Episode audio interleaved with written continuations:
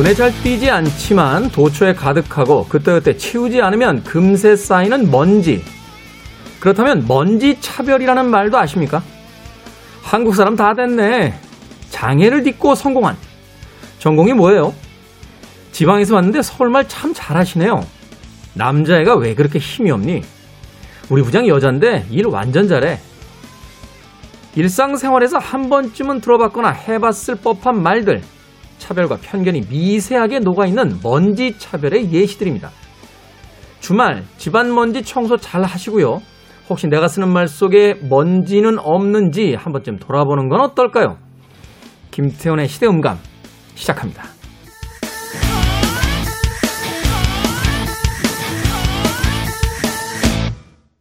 그래도 주말은 온다. 시대를 읽는 음악 감상의 시대음감 김태훈입니다. 우리는 인생에서 언제나 결정적인 순간이 있고 상대에게 상처를 줄 때도 큰 상처를 남겨야지만 그것이 상처다라고 생각할 때가 있습니다. 하지만 가랑비에 옷 젖는다, 잽에 무너지는 선수, 뭐 이런 용어들이 있죠. 아주 사소한 편견과 시비들 또한 차별에 의해서 사람들은 늘 상처받고 그것으로 인해서 사회의 어떤 평등함과 공평함이 무너지는 순간들 우리는 일상 속에서 경험하게 되죠. 2015년에요. 옥스퍼드 영어 사전에 추가된 영어 단어 중에 하나가 microaggression. 바로 여기에서 착안해서 만들어지고 쓰이게 된 단어가 먼지 차별이라고 합니다. microaggression, 아주 작은 micro라는 뜻과 공격을 뜻하는 aggression. 그래서 합쳐져서 미세하지만 공격적인 차별을 의미한다라고 합니다.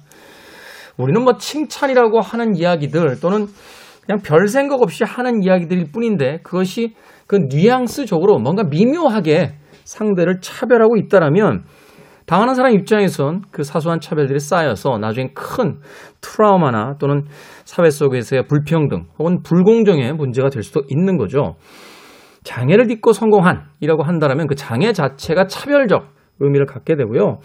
지방에서 왔는데 서울말 참 잘하시네라는 건 이 이야기 속에 지방보다 서울이 우월하다라는 일종의 차별의식이 분명히 담겨져 있기 때문입니다. 남자애가 왜 이렇게 힘이 없니? 자, 이 이야기 저는 예전부터 많이 들어봤습니다. 남자애인데 왜 이렇게 비실비실하냐? 남자애인데 왜 이렇게 힘이 없냐? 음, 뭐 이런 이야기들 많이 들어봤는데 기분 정말 좋지 않습니다. 아, 남자애면 어떻고 여자애면 어떻습니까? 그 사람의 특징일 뿐인데 또 세상에 오직 근육으로만 만들어진 문명이 있는 건 아니고 또 그 안에서 다양한 개성들을 통해서 만들어진 재밌는 것들도 있으니 힘을 숭상했던 과거의 어떤 폭력적인 문화 속에서 온 표현이 아닐까 하는 생각이 듭니다. 우리 부장 여자인데 일 완전 잘해 라는 이야기 속에는 남자가 여자들보다 일을 더 잘한다 라는 사소하지 않은 편견도 분명히 담겨져 있는 것 같습니다. 자, 계절이 바뀔 때마다 또는 일주일이 지날 때마다 집안에 있는 낡은 먼지를 털어내고요. 새로운 새 기분으로 어, 무엇인가를 시작하게 될 때가 있죠. 우리 감정과 이성 속에 쌓여 있는 무의식적으로 쌓여 있는 이 먼지 차별들 한 번쯤은 점검해 보는 그런 주말이었으면 좋겠습니다. 자, 김태훈의 시대 음감, 시대 이슈들 새로운 시선과 음악으로 풀어봅니다. 토요일과 일요일, 1라디오에서는 낮 2시 5분, 밤 10시 5분 하루에 두 번 방송되고요. 한민족 방송에서는 낮 1시 10분 방송이 됩니다. 팟캐스트로는 언제 어디서든 함께 하실 수 있습니다. 하바드의 음악 듣습니다. Clean and Dirty.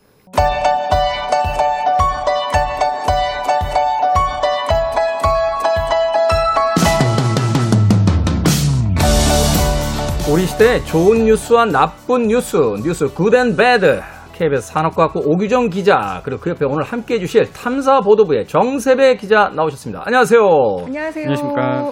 자, 오규정 기자야, 뭐, 우리가 익히 알고 있는 저희 프로그램의 이제 그 간판이고. 정세배 기자님 좀 인사를 좀 해주시죠.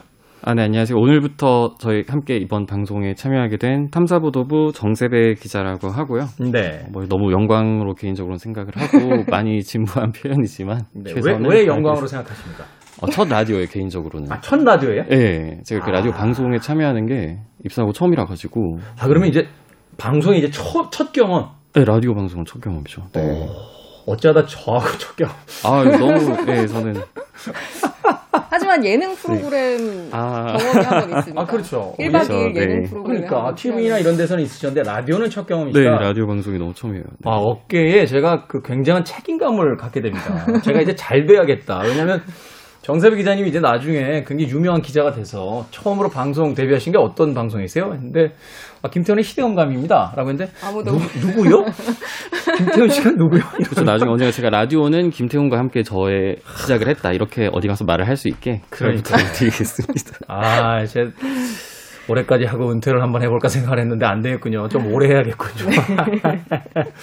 자, 앞으로도 이제 오기정 기자 그리고 정세배 기자와 함께 아, 좋은 뉴스와 나쁜 뉴스, 뉴스 good and bad 이 코너 이제 이끌어 가보도록 하겠습니다. 먼저 good news부터 만나보죠. 오기정 기자? 네. 오늘 굿뉴스는 유네스코의 경고입니다. 네. 이 유네스코가 경고를 했는데 왜 좋은 뉴스냐? 이걸 누구한테 경고를 했다? 일본한테 했기 때문에. 네. 한동안 이거 유명한. 뉴스였죠. 네. 그러니까 일본에서 지금 뭐 여론이 별로 안 좋다고 하대요. 울그락불그락 하면서. 네, 그 일제강점기 때 조선인 강제 동원 현장인 군함도 가 2015년에 유네스코 세계 문화유산으로 등재가 됐거든요. 우리나라의 그 유승환 감독 의 음, 영화로 이제 만들어졌던 그쵸. 바로 그 배경이 됐던 곳이죠. 네, 많이들 네. 아실 텐데. 근데 이 그 등재됐을 때 이유는 요 이제 군함도의 일본 이름이 와- 원래 하시마인데 하시마가 위치한 나가사키현이 메이지 시대 때 일본에서 이제 유일하게 서구의 문호를 개방한 곳이에요. 네. 그러니까 근대화가 빨리 이루게 된 곳이에요. 그리고 이제 군함도에서 석탄을 캤기 때문에 노동자가 필요하잖아요. 그러니까 그 좁은 공간에다가 이제 그 막 집 짓고 이렇게 하려면 고층으로 지어야 될 거 아니에요. 그래서 네. 철근 콘크리트를 이제 일본에서 처음으로 사용해서 지은 아파트 가 있고 뭐 극장, 학교 뭐 이런 게 있어서 아무튼 이제 근대화를 이룩한 곳의 가치를 인정받아서 이제 등재가 됐는데 근데 그게 근대화의 의미만 있는 곳이냐? 그게 아니잖아요. 그렇죠. 그러니까 조선인들을 강제로 끌고 가서 노역을 시키고 또 가혹행위를 일삼는 그런 이제 반인도적인 범죄가 일어난 곳이기도 했는데 이 때문에 우리 정부는 어, 유네스코에 이제 요걸 등재한다고 했을 때 반대를 해왔고 유네스코도 이걸 받아들여서 어, 일본 측에다가 강제 노동이 있었다는 사실을 기록하고 안내해야 한다는 조건을 걸어서 네. 조건부 등재를 하기로 했었어요. 조건부 그런데 등재를 하기로 했죠. 그게 지켜졌나? 음. 지켜지지 않았거든요. 오히려 작년에 그 군함도 전시관이 이제 도쿄에 개관을 했는데 여기 보면은 이제 군함도에서 일했던 일본인 광부들 인터뷰 내용 이 담겨 있는 동영상 전시물이 있어요. 근데 네. 동영상 전시물의 그 인터뷰 내용을 보면 강제 동원이나 뭐 가혹행위 이런 게 없었다. 이런 내용의 전시를 하고 있었기 때문에 그동안 우리 정부에서도 계속해서 유네스코에다가 문제 제기를 했고 일본이 약속을 안 지키고 있다. 그리고 시민단체에서도 문제 제기를 했는데 유네스코가 이걸 받아들여서 일본에 약속을 이행해라 하는 그 강력한 경고 메시지를 보낸 겁니다. 자신들이 원래 제안했던 것들 또 자신들에게 원래 계획을 이제 제시했던 것들을 지키지 않았기 때문에 여기에 대해서 이제 유감이다. 그렇죠. 원하는 대로 시행해라라고 네. 지금 경고 조치를 한 거죠. 예. 네. 일본 쪽 반응 어떻습니까? 일본은 계속 그래왔지만 약속을 지금 성실하게 이행해왔다는 거고 당시에 이제 그 징용이 일본에서 전쟁을 하도 많이 하니까 물자도 부족하고 군인도 부족하고 하니까 국가 총동원법을 제정해서 그 식민지에서도 이렇게 강제 징용이나 이런 걸 할 수 있도록 법을 바꿨었잖아요. 네. 그러니까 일본에 그런 국내법이 있었기 때문에 그 법에 따라서는 합법적으로 이루어졌다 이런 입장이에요. 말도 안 되는 얘기인 거죠. 자기들 법 바꾸서는 자기들 법이 그렇기 때문에 합법적이라는 건 무슨 이야기입니까? 그러면 뭐 우리도 그 일본을 침략할 수 있다라고 법을 바꾸면 우리가 들어가도 그건 아무 문제가 없는 건가요? 말이 안 되는 소리인데. 네네. 아무튼 일본 쪽의 반응이야 뭐 우리가 굳이 들어보지 않아도 네, 알수 있는 것이었고.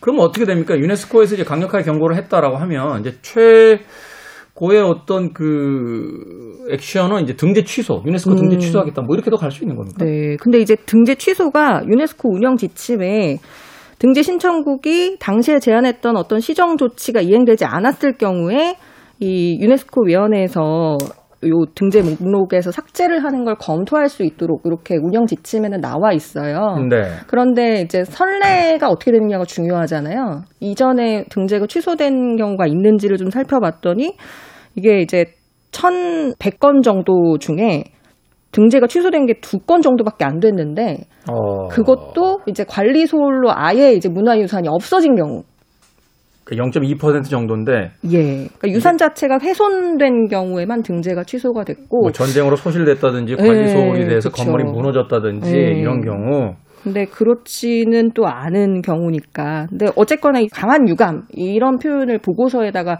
명시적으로 썼거든요. 근데 이게 유네스코 보고서에는 잘 등장하지 않는 굉장히 이례적인 강력한 어떤 경고라고 하니까 이제 이거에 따라서 일본이 어떤 조치를 취할지 좀 두고 봐야 될 것 같습니다.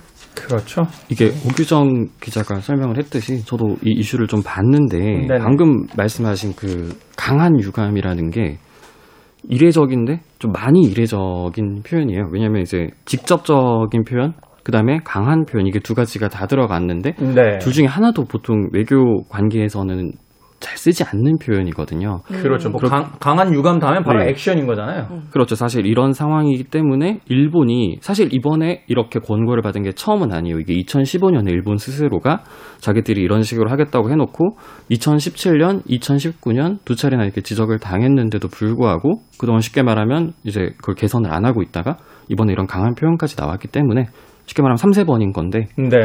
아마 다음번에는 일본도 이런 입장을 계속 이제 고수할 수는 없지 않을까 뭔가 좀 음. 액션으로 나오지 않을까라는 좀 그런 기대는 할 수 있을 것 같아요. 네, 일본 쪽에서도 뭐 이번에는 좀 심각하게 받아들이는 모양이더라고요. 그리고 유네스코 입장에서도 뭐 한국과 그 일본의 어떤 외교 관계를 떠나서 아니 우리들이 지금 세 번씩이나 이야기했는데 전혀 수정이 안 돼라고 하면 이건 그렇죠, 그렇죠. 사실 이제 유네스코하고 일본 쪽의 문제로 어, 그 전선이 바뀌게 되면 그렇죠. 네.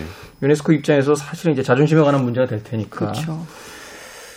자, 이번에는 정세배 기자님이 가져오신 뉴스 중에 하나를 들어볼 텐데요. 일단 기분 좋게 출발했으니까 이번에는 배드 뉴스 들어보도록 하겠습니다.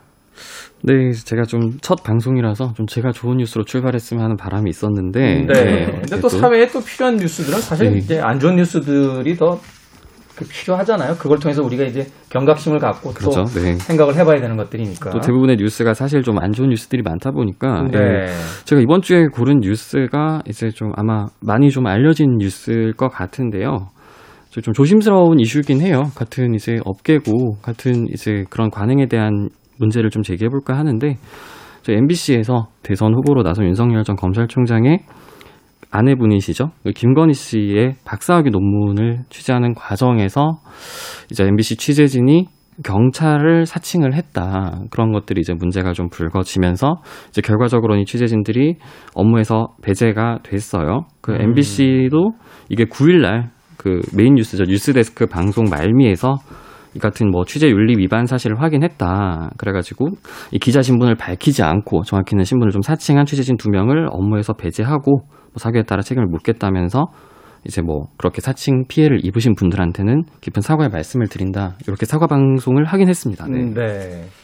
사과 방송을 하긴 했었습니다만 이제 여기에 대해서 이제 다른 코멘트들이 달리면서 이제 이야기가 조금 확장된 것 같은데 네. 일단은 기자 출신인 김우겸 의원이 네. 잘못되긴 했지만 우리 또래에서 흔한 일이었다. 우리 또래에서는 이거 한두 번 안 해본 사람 없다라고 이야기하면서 이제 여태까지 어떤 관행이다라는 이야기를 했어요. 거기에 대해서 이제 윤 전 총장 측은 심각한 범죄다라고 하면서 이제 맞서고 있는데 어떻게 지금 그 논쟁이 계속이 되고 있는 겁니까?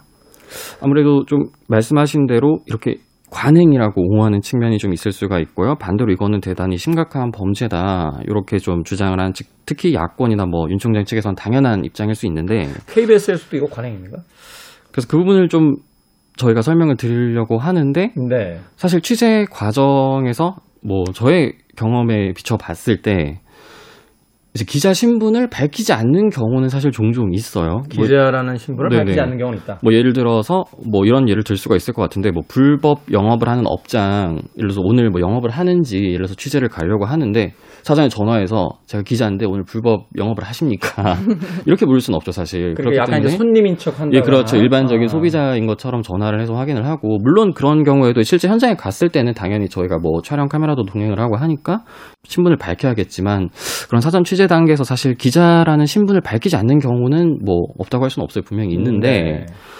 그렇다고 해서 제가 이제 어쨌든 이 일을 시작하고 나서 뭐 저희 KBS 내부도 그렇고 또는 뭐 다른 방송사나 뭐 신문사에서 이렇게 취재하는 관행들을 봤을 때도 어떤 수사기관이나 공무원을 사칭하는 경우는 사실 경험하거나 뭐 들어본 바는 없어요. 저 같은 경우에는. 이게 뭐 관행이라고 한다라지만 이제 지난 시대의 관행인 것 같고 음. 이건 사실 이제 형법에서 엄격히 금지되어 있는 거잖아요. 공무원 자격 사칭은 사실은 이제 범죄로 들어가는 건데 실제로 저도 사실 이번에 알게 됐는데 이게 형법에 죄로 명시가 돼 있더라고요. 말씀하신 대로 공무원 자격 사칭죄라고 해서 이 공무원 자격을 사칭해서 그 직권을 행사하게 되면 3년 이하 징역이나 700만 원 이하 벌금에 처한다 이렇게 돼 있는데 어, 그렇기 때문에 그 작지가 않네요.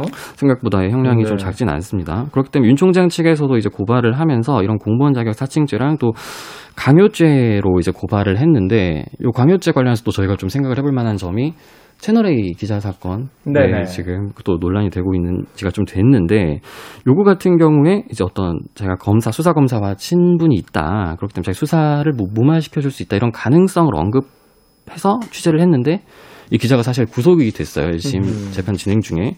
그렇기 때문에 근데 이번 경우 같은 경우는 아예 사실 수사기관을 사칭을 한 거거든요.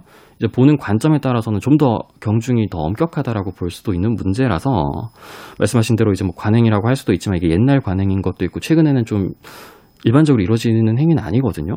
그렇기 그렇죠. 때문에 좀 논란이 좀 계속되지 않을까라는 생각이 좀 듭니다. 사실 경찰들도 그 범인들 검거할 때 쉬운 방법들이 있죠. 근데 네. 그 쉬운 방법들을 택할 수가 없고 법에 명시된 대로 다 그 증거 수집해야 되고 그 불법 도청이라든지 이런 거 할 수 없고 그러면서 이제 범인을 검거하기 때문에 참 힘든 일이긴 합니다만 우리가 법질서 위에서 하지 말아야 되는 건 하지 말아야죠. 취재 윤리를 그 벗어나서 취재를 한다. 글쎄요, 어, 세상을 정의롭게 하기 위해서 취재를 한다라고 하면서 그것이 정의롭지 않은 방법이라면 과연 그것이 납득할 수 있는 건지에 대해서 한번 좀 고민해 봐야 될 것 같습니다. 자, 오기정 기자, 이번엔 배드 뉴스. 네, 저는 안타깝고도 좀 화가 나는 뉴스 가져와봤습니다. 지난주에 계속 이슈가 좀 됐었는데요. 서울대 청소 노동자의 죽음 이야기입니다. 이게 왜 자꾸 이런 일들이 벌어집니까? 네, 지난달 27일에 이제 서울대학교에서 청소 노동자로 근무하던 50대 여성이 교내에서 숨진 채 발견됐는데요. 사인은 심근경색이었어요. 근데 이게 심근경색이 과로로 생기는 대표적인 질병으로 알려져 있거든요. 그 유족에 따르면 고인이 이제 평소에 어, 4층짜리 기숙사 화장실이랑 샤워실, 그 다음에 쓰레기 처리 이런 거를 해왔는데, 이제 코로나19 때문에 학생들이 기숙사에 머무는 시간이 많아지잖아요. 그래서 코로나19 때문에 업무가 좀 많이 늘어났고, 뭐, 이제 그런 어려움을 호소를 했는데, 이제 그것보다 더 논란이 됐던 건, 고인이 학교 측에 갑질에 시달렸다. 이런 음. 의혹이 제기가 된 겁니다. 그러니까 학교에서 청소 노동자들을 대상으로 어, 쪽지 시험 같은 거를 쳤는데 여기에 뭐 조직의 개관 연도, 그다음에 특정 건물의 준공 연도, 그다음에 뭐 일하는 건물의 이름을 한자나 영어로 쓰라. 저 뭐 관악 학생 생활관이다 그러면 그거를 한자로 써라, 뭐 영어로 써라, 뭐 이런. 그러니까 이걸 왜 도대체 청소 노동자들한테 시험을 보라고 합니까? 더군다나 이거 그 성적 나오면 공개했다며요. 그쵸. 공개한다는 건 망신 주겠다는 그 거잖아요. 점수가 낮으면 이제 도- 동료들 앞에서 이제 공개를 해서 망신을 당한 사람도 있었다고 하고. 그리고 또 큰 문제 중에 하나는 회의를 여는데 회의 공지를 보낼 거 아니에요. 근데 그렇죠. 그 공지에 보면은 뭐 남성은 정장 또는 남방의 멋진 구두를 착용하고 여성은 최대한 멋진 모습으로 회의에 참석하라. 뭐 이런 공지를 보냈는데 이게 서울대 측에서는 그렇게 얘기한 게 퇴근복을 그냥 입고 와라 이러는 취지에서 얘기를 했다라고 하는데 그럼 퇴근복 입고 오라고 하면 되지. 이게 왜 이런 이야기를 합니까? 요새 젊은 기업들 다 저처럼 청바지에다 티셔츠 입고 출퇴근하지 않습니까? 그렇죠. 그리고 출퇴근 시에도 이제 편한 옷을 보통 입고 다니시니까 그게 퇴근복이라고는 절대 생각할 수 없는 거잖아요. 그냥 평상복 입고 오십시오 이렇게 얘기하잖아요 대부분 그렇잖아요 어, 편안한 복장 뭐 네. 아니면 뭐 이렇게 이야기하고 또 다른 청소 노동자의 얘기를 들어보니 그런 공지를 보낸 팀장, 관리팀장이 뭐 이런 취지였다고 하더라고요. 미화일을 하시긴 하지만 일주일에 한 번은 자신을 위해서 멋지게 입고 오세요라는 그런 의미였다. 아니 그거를 왜 저기 그 서울대 쪽에서 관심을 갖냐고요 그건 본인이 알아서 하실 거지 그러니까 저는 이런 해명이 더 화가 났던 게 우리가 보통 그러니까 제가 엄마한테 엄마 그동안 자식 키우느라고 고생했으니까 엄마도 이제 화장도 좀 하고 꾸미고 다니세요라고 할 수는 있지만 그게 이제 회사에서 화장하고 오세요. 예쁜 옷 입고 오세요 하는 거랑 분명히 다른 차원인 거잖아요. 이게 말이 됩니까?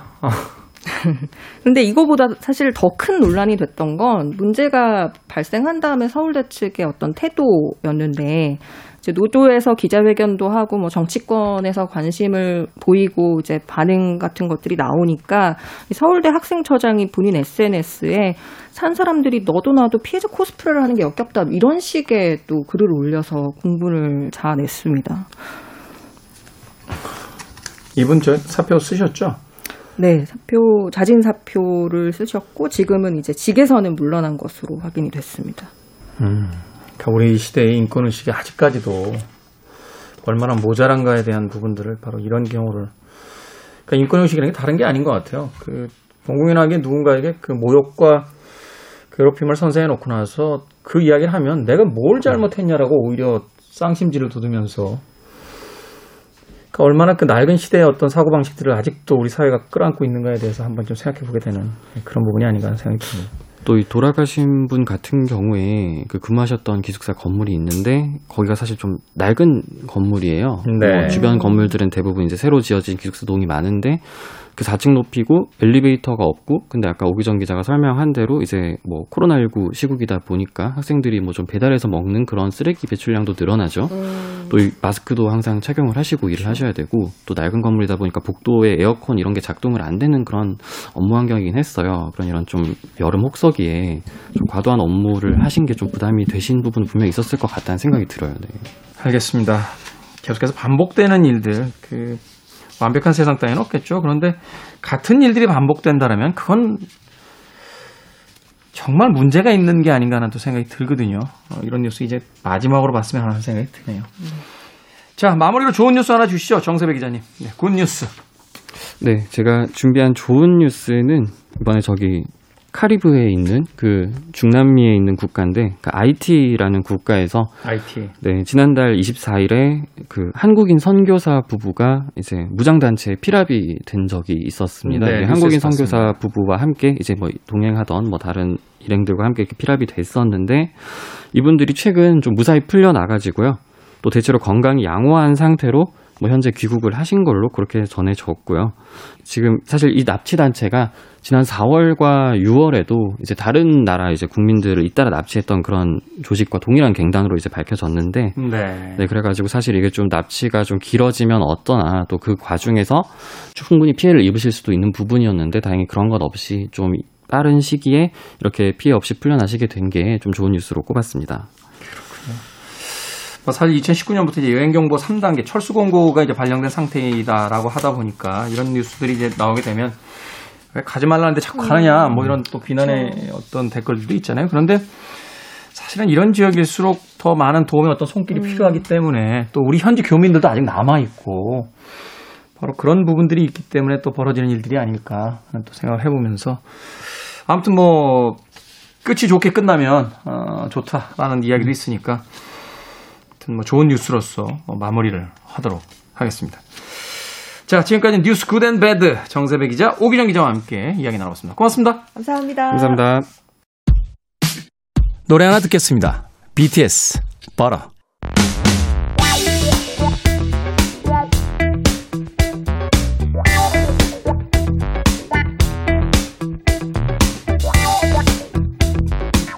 월스트리트의 전설적인 투자자 피터 린치는 말합니다. 당신이 약간의 신경만 쓴다면 직장이나 동네 쇼핑 상가에서 월스트리트 전문가들보다 훨씬 앞서서 굉장한 종목들을 골라갈 수 있습니다. 우리 주변의 다양한 이슈들을 살펴보며 돈의 감각을 키우는 시간. 이 시대의 경제 이야기, 돈의 감각. 오늘 새로운 게스트 모셨습니다. 요즘 방송가에서 가장 핫한 분이라고 입소문이 돌고 있던데 저희가 발 빠르게 모셔봤습니다. 더 퍼블릭 자산 운용의 김현준 대표님 나오셨습니다. 안녕하세요. 네, 안녕하십니까. 김현준입니다. 자, 자산 운용 회사를 운영 중이신데 자산이 비록 소소할지언정 잘 한번 굴려보고 싶은 게 모두의 마음 아니겠습니까? 뭐 투자에는 정답이 없다 하는 이야기를 자주 하신다고 하시는데 네. 그래서 투자를 하기 위한 첫 출발점의 어떤 마음가짐, 태도 뭐 이런 건 있을 것 같아요. 네, 그럼요. 음, 어떤 것일까요? 어, 가장 중요한 거는 욕심을 버리는 겁니다. 욕심을 버린다. 네. 야, 이거 상반되네요. 투자라는 게 사실은 욕심을 가지고서 이제 뛰어들게 되는 게 투자인데. 투자를 이제 잘 하려는 기질 중에 하나는 승부욕, 욕심이기도 한데 그거는 다른 사람보다 내가 잘하겠다 또는 나의 마음을 이겨내겠다 하는 욕심인 것이지 네. 어, 적당한 수익률보다 훨씬 많은 것을 바라는 것과는 차이가 좀 있습니다. 그렇긴 하더라고요. 주변에서 보니까 뭐 5% 10%만 나와도 이렇게 나오시는 분들이 있는 반면에 네. 두배 이상 안 나오면 이건 안 나온다 뭐 이런, 분들도 있고 네. 걔네 어떤 성향의 차이 또 어떤 생각의 차이에 따라서 이제 투자의 어떤 방식들도 달라지는 것 같은데 네. 그런 이야기들 앞으로 이 시간을 통해서 좀 많이 좀 전달을 해주시길 부탁드리겠습니다. 네. 창업 이전에는 대형 증권사에서 펀드 매니저로 일을 하셨다고요? 네, 네. 제가 4년간은 자산운용사에서 일을 했고요. 그리고 1년 반 동안은 어, 여의도에 있는 증권사에서도 펀드 매니저 생활을 했고요. 네. 6년간 직업 펀드 매니저를 하다가 2013년에 창업을 해서 제 회사를 운영하고 있습니다. 그렇군요. 자, 이렇게 김현준 대표님과 함께 하는 우리 시대의 경제 이야기, 돈의 감각. 오늘 그 첫 번째 이야기부터 만나보도록 하겠습니다. 오늘 첫 번째 이야기 어떤 이야기입니까? 어, 제가 어, 재밌는 기사를 한번 봤는데 네. 이게 이제 청취자분들도 많이 공감하실 거예요. 요새 이제 코로나 때문에 어, 이동하지 말아라. 저는 많은 사람 모이지 말아라 라고 하는데 사실은 어찌- 갈 수도 없죠, 이제는. 그렇죠. 멀리는. 네. 근데 이제 해외 여행이 금지된 지는 좀 됐잖아요. 그렇죠. 래서 피서 또는 휴가를 주로 이제 제주도로 많이 가게 됩니다.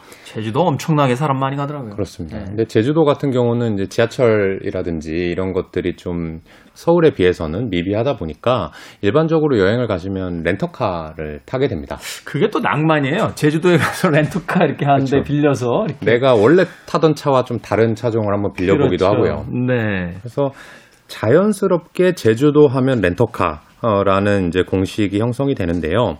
어, 그 관련된 기사입니다. 어, 11일 제주관광협회에 따르면 올해 제주를 찾은 관광객이 어, 584만 명 정도 되고요. 전년 네. 동기 대비해서 20% 이상 급증했습니다. 이야, 엄청 늘었네요. 그래서 이 관광객들이 당연히 렌터카를 빌리겠고 렌터카를 제주도에 가져간다는 것도 사실은 쉬운 일이 아니기 때문에 그렇죠. 렌터카 회사들이 그 기간에 이제 가격을 많이 올렸다라는 기사입니다. 그래서 매일경제가 조사한 바에 따르면 제주 렌터카 가격 비교 사이트를 통해서 이 소울 부스터라는 모델을 한번 살펴본 겁니다. 이게 사실 그 이렇게 중대형급 모델은 아니잖아요. 그렇습니다. 네. 이것을 이제 주말 포함한 70시간 기준으로 살펴본 결과 어, 최저 28만 원에서 최대 40만 원 선이 된다고 하고요. 40만 원 선이요? 이게 지난해 7월 같은 조건 하에서는 23만 원 정도로 이용할 수 있었다는 점을 감안하면 와. 20% 이상, 많게는 거의 두 배 가까이 뛴 가격이고요. 코로나19가 본격적으로 확산되기 이전인 2020년 3월에 보면 8만 원이었다고 해요. 그래서 3배에서 5배 가까이 오른 거죠.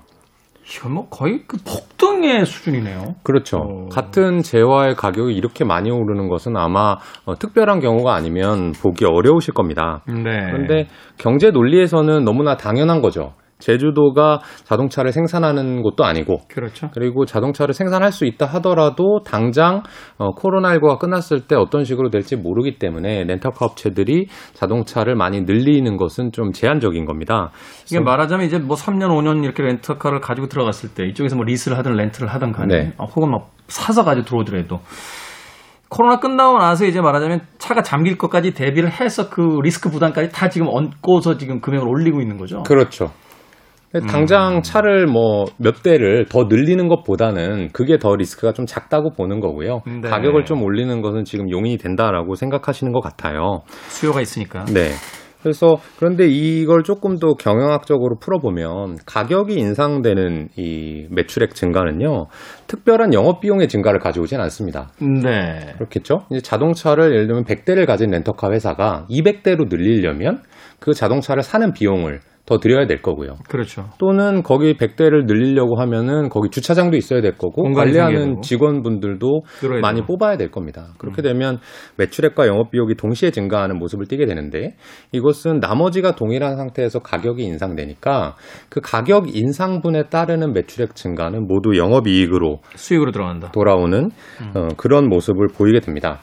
그래서 지금 렌터카 회사에 투자하는 것도 상당히 괜찮은 수익을 주고 있는 상황이에요. 이미. 네, 이미. 네. 어. 근데 이 주식이라고 하는 것은 제가 오늘 첫 시간이기 때문에 조금 조금씩만 풀어 나가겠지만 어, 당장 이런 아이디어를 생각했다 하더라도 주가가 이미 많이 올라 있으면 음. 그것보다는 어, 같은 아이디어로 다른 건 뭐가 있을까 이렇게 떠올려 보는 것이 투자에 도움이 되거든요. 일차적인 어떤 투자가 아니라 아, 이런 현상들이 벌어지고 있으면 여기에 연관지어서 우리가 좀 다시 한번 들여다볼 만한 게 뭐가 있을까? 그렇죠. 아, 그런데 생각을 해보면 우리가 제주도를 많이 가게 된 계기 자체가 코로나19가 퍼지면서 해외 여행이 자유롭지 않아졌기 때문이거든요. 그렇죠. 그런데 코로나19가 언젠가는 이제 종식이 될 거고, 종식이 되게 되면 그럼 다시 해외여행을 많이 다닐 거잖아요? 그때 이제 보복적 뭐 소비가 일어난다는 거죠. 그렇습니다. 네네. 그러면 같은 관점에서 항공사들이 음. 이 비행기를 갑자기 많이 들여올 수 있을까요?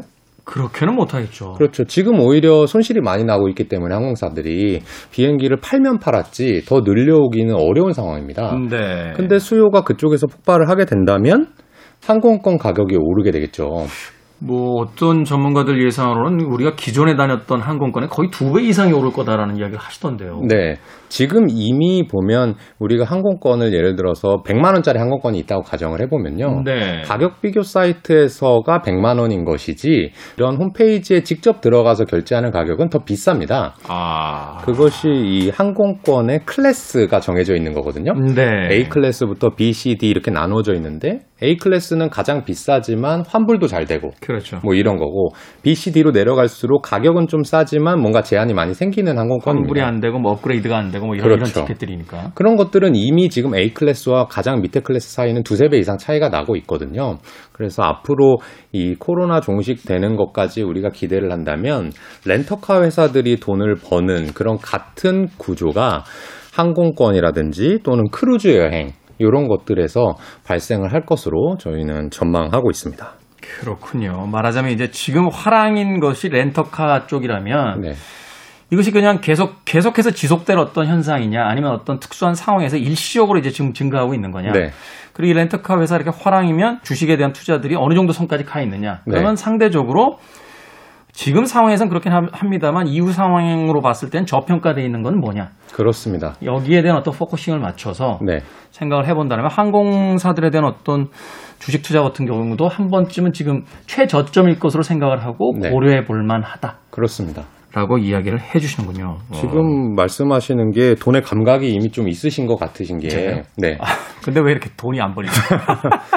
감각대로 이제 행동하시면 조금씩 이제 모일 텐데요. 네. 이 일시적이냐 지속적이냐 이게 상당히 중요합니다. 음. 그래서 우리는 당연히 지속적인 것에 주목을 해야 되는 거고요. 네. 하지만 주식 시장은 저희 같은 사람들만 있는 것이 아니라 시각이 짧은 사람들도 다수 참여할 수 있는 이 공정한 완전 경쟁의 시장이거든요. 그렇죠. 그분들은 대부분 단기적인 것에 주목을 합니다. 음. 그들이 단기적으로 렌터카에 주목하고 있을 때 우리는 또 그 다음 거를 생각한다든지 네. 아니면 이건 일시적이니까 여기 말고 지속적인 아이디어는 뭐가 있을까라고 찾아보는 것이 어, 좀 건강한 투자자의 자세라고 하겠습니다. 아, 그렇군요. 여기가 지금 집값이 오르고 있습니다. 그럼 그 오르고 있는 단지에 들어가서 어떤 집을 살까를 고민하기 이전에 네. 자 여기서 사람들이 만약 차고 넘치게 되면 그 다음에는 어디로 이도, 이주해 갈까 이런 그렇죠. 다음 장소를 찾아보는 것이 장기적인 어떤 투자에 필요한 시간이다. 맞습니다. 사실은 이제 말은 쉬운데 그게 이제 전문가 쉽게 이야기하는데 저희 같은 이제 비전문가들은 콜럼버스의 달걀처럼 듣고 나면 알겠는데 막상 저희끼리 이렇게 쳐다보면 어디로 가야 되나 좀 막연하게 느껴질 때가 있습니다. 자, 지금 뭐 말씀해 주셨습니다만 코로나19 지금 4차 유행 중이죠. 그래서 네. 이제 4단계 거리 두기 뭐 이번 주부터 시작이 됐습니다만 앞으로 이제 상황을 좀 예측해 봤을 때 항공주에 대한 이야기도 해 주셨고 또 다른 조금 그 관심을 둘 만한 분야라든지 우리가 네. 좀 생각해 봐야 될 지점이 있다면 어떤 것이 있을까요? 어, 먼저 저는 코로나19가 어떻게 되냐라고 저한테 물으면 한마디만 해야 된다 그러면 모른다 합니다. 모르죠. 네. 예, 예. 투자라고 하는 것은 사실은 투자하지 않으면 잃을 위험은 없는 거거든요. 근데 그렇죠. 우리가 어. 벌려고 자꾸 또는 많이 벌려고 하다 보니까 욕심이 생기는 거고 불확실한 영역에 자꾸 돈을 집어넣게 되는 겁니다. 그죠. 근데 한번 돈을 잃게 되면 회복하는 게 사실 더 어렵거든요. 그래서 불확실한 지점에는 투자를 하지 않을 수 있는 것도 저는 용기라고 보고요. 네. 다만 한마디를 더 해봐라 코로나19에 대해서 그렇다 그러면 저는 역사에 베팅하는 것이 맞다라고 생각을 해요. 역사에 베팅한다. 네, 제가 좋아하는 게 이제 통계, 확률, 평균 회기 그리고 역사 이런 것들이 사실은 사람의 움직임과 이 심리 가 다 들어가 있는 거거든요. 일종의 말하자면 이제 과거 속에 다 교과서가 다 있다. 다 있습니다. 있는데 그것을 공부하지 않으려는 분들이 계속 있어 왔기 때문에 거기에서 저희는 기회를 찾을 수가 있는 거거든요. 음. 이 코로나19가 코로나19라는 바이러스로 딱 보면 당연히 새로운 거일 수 있습니다. 네. 하지만 뭔가 이 위험한 전염병이 퍼지고 거기에 대해서 사람들이 우왕좌왕하고 조금씩 적응하고 하는 일들은 몇 년에 한 번씩 계속 있어 왔거든요. 그렇죠. 그 중에서 가장 그나마 비슷한 흐름을 보이는 것이 저는 신종플루라고 생각을 해요. 신종플루.